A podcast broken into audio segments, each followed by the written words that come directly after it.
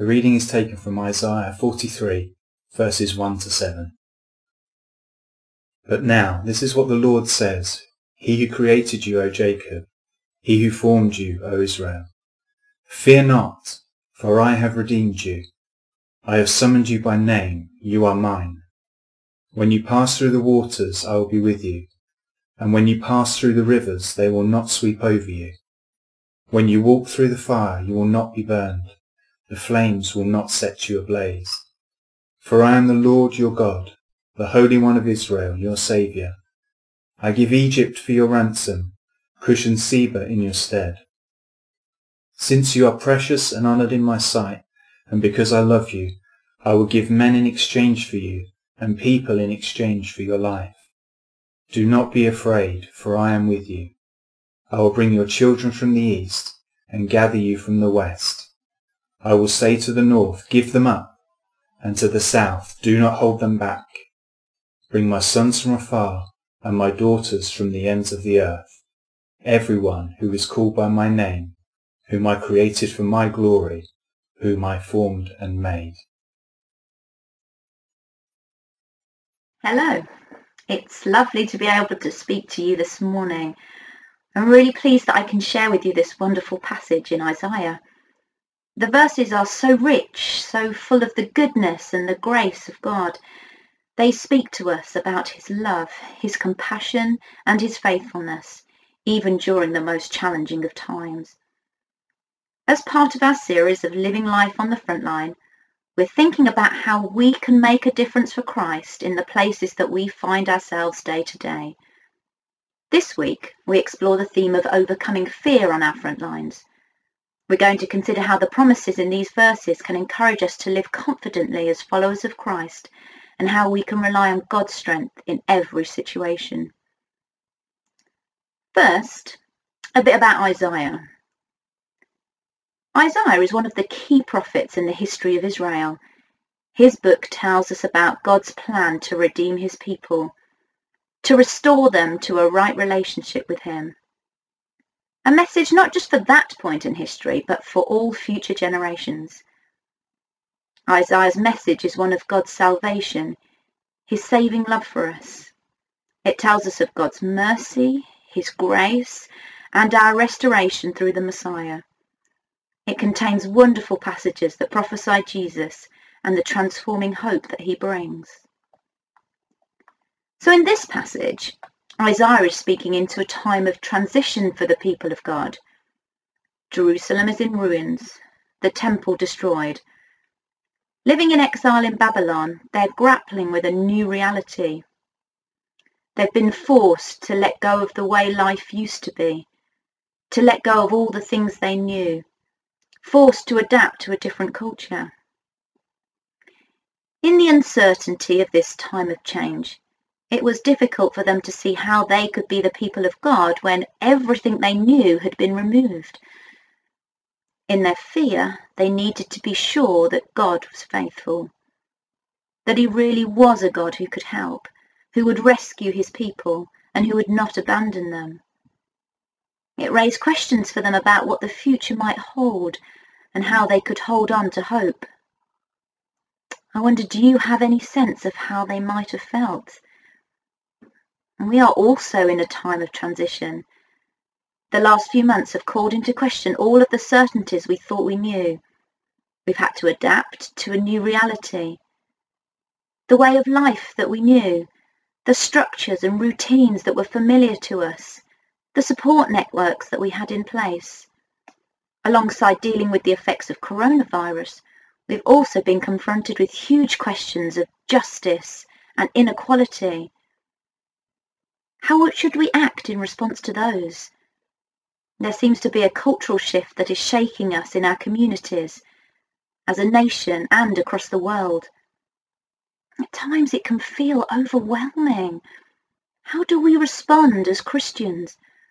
What should our response be when we're faced with these changing situations that cause us to be anxious or fearful? The opening verse of this passage gives us this wonderful word of God.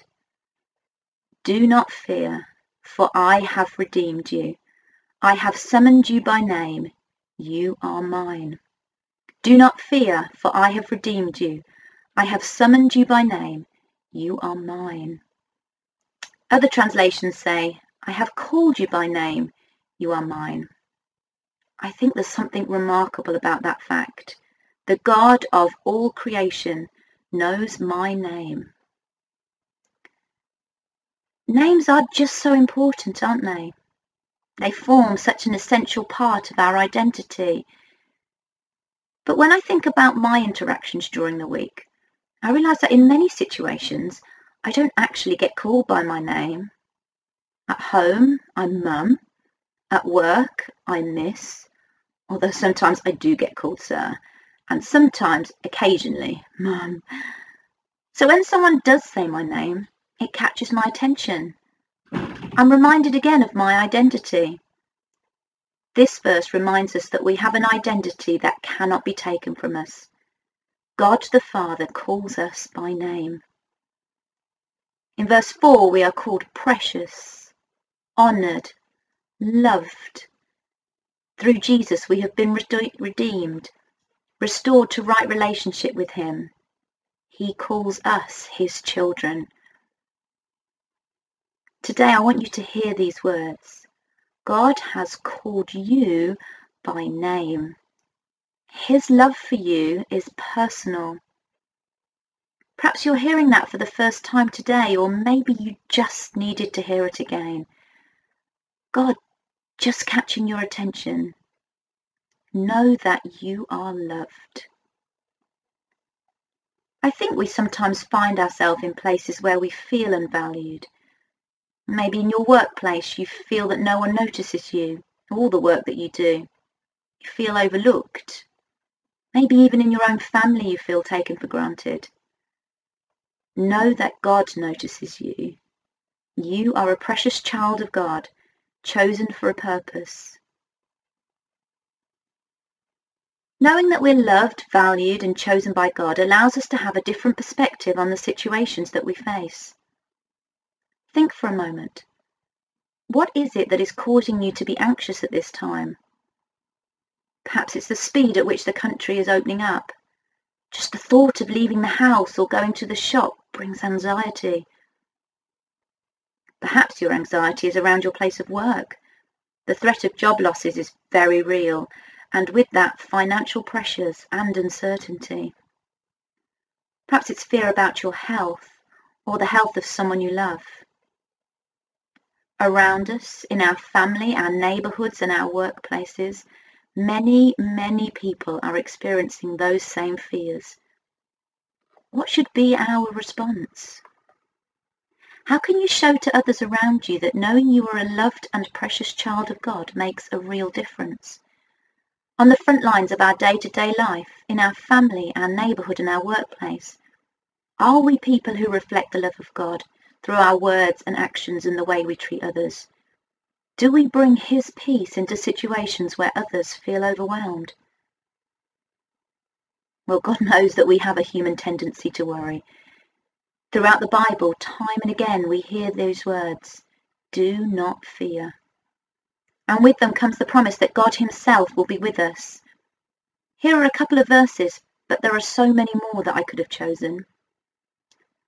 Slightly earlier in Isaiah 41 verse 10 we have these words, For I am the Lord your God, who takes hold of your right hand and says to you, Do not fear, I will help you. In Joshua 1 9, Be strong and courageous. Do not be afraid, do not be discouraged, for the Lord your God will be with you wherever you go. And the verse in today's passage, when you pass through the waters, I will be with you. And when you pass through the rivers, they will not sweep over you. When you walk through the fire, you will not be burned. So when we pass through waters, God is there. When we walk through fire, God is there, taking us by the hand, leading us, guiding us, an ever-present comfort and reassurance. I doubt we will literally be passing through water or fire, but I guess for most of us, we will be faced with times of extreme challenge. of situations that threaten to overwhelm us or consume us. In these verses, we have a wonderful promise that we are never alone. We do not have to be overcome by fear when we draw on God's strength. Do you know that expression, easier said than done? Oh, I think this is a similar sort of thing. We can hear the words in these verses, but they can be much harder to live out in practice. Sometimes we can know the truth of these promises in our head, but somehow our own negative thoughts, our fear and anxiety just have such a strong grip on our emotions that they can be difficult to shake off. We want to trust God and live in the freedom that his presence offers, but we are held captive by our fear. What can we do to overcome these fears and learn to rely more fully on God? I'm going to try and offer a few practical ways that we can take the words of those verses and make them true in our lives. Firstly, immerse yourself in the words of the Bible. Read the promises of God, like some of those verses we've looked at already today, and read them prayerfully, regularly, maybe even speak them out loud. Soak yourself in the life-giving truths that they contain. Declare them as truths in your life. Allow the words to become so familiar that they drown out any of the negative voices of fear, anxiety and worry. As it says in the book of Hebrews, the word of God is living and active. It has the power to transform us, to change our thoughts and our attitudes. Secondly, recall the times when you know that God has helped you overcome fear in the past. God is the same yesterday, today, and forever. The same God that sustained you before will continue to do so. If you are struggling with anxious thoughts, perhaps you could begin to keep a journal of the times when you really sense the presence of God, when you recognize his faithful protection and guiding. Those times when he has given you his peace, even in the midst of the storms around you.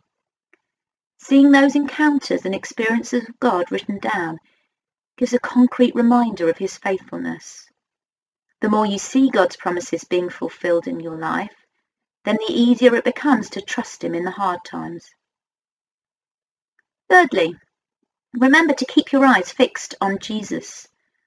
When our focus is on him, we are able to have a different perspective on our own situation. When we take our eyes off the troubles of this world and look to Jesus, then we can begin to live in his strength. There is no doubt that the circumstances we face in life are real, and they can be extremely challenging. But as we sang in the song earlier, our God is greater. Do you believe that? He is with us and for us and greater than any challenge. We can fully rely on his strength and his power. And take time to be still in Psalm 46 it says, Be still and know that I am God. This follows immediately from verses that speak of the mountains shaking and falling, the seas roaring and rushing, the nations in uproar. Even though everything around us is in turmoil and confusion, even though it feels like everything is changing, God's answer to the chaos of this life is to find a stillness in him a stillness that finds us in a place of security. Be purposeful in finding time to spend in stillness with God. Be quiet before him and let his still, small voice of calm speak into your life, calming the fear and bringing peace and hope. As we look ahead to what the coming days, weeks and months may hold, you may have a sense of excitement about all the opportunities that they will bring. Maybe you're not feeling quite so positive. God, who has called us by name, calls each one of us for a purpose. Take time to discover what God is calling you to in this new season. It may be a new area of service or a change of job. It may be that you begin a conversation with a neighbour or perhaps take on a new initiative. Like Jane, who spoke earlier about the food bank collections in Dickens Heath, Be alert to the needs of the people in your community or the person who sits near you at work. Be attentive to hear what God is saying to you and be ready to step out in faith when he calls you.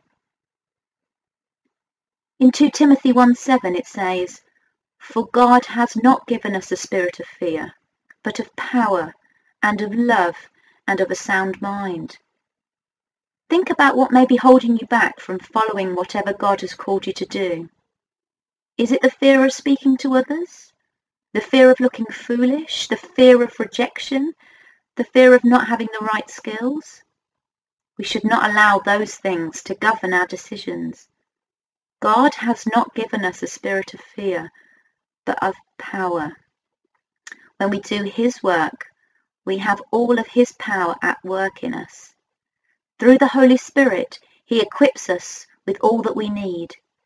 In our weakness, He makes us strong.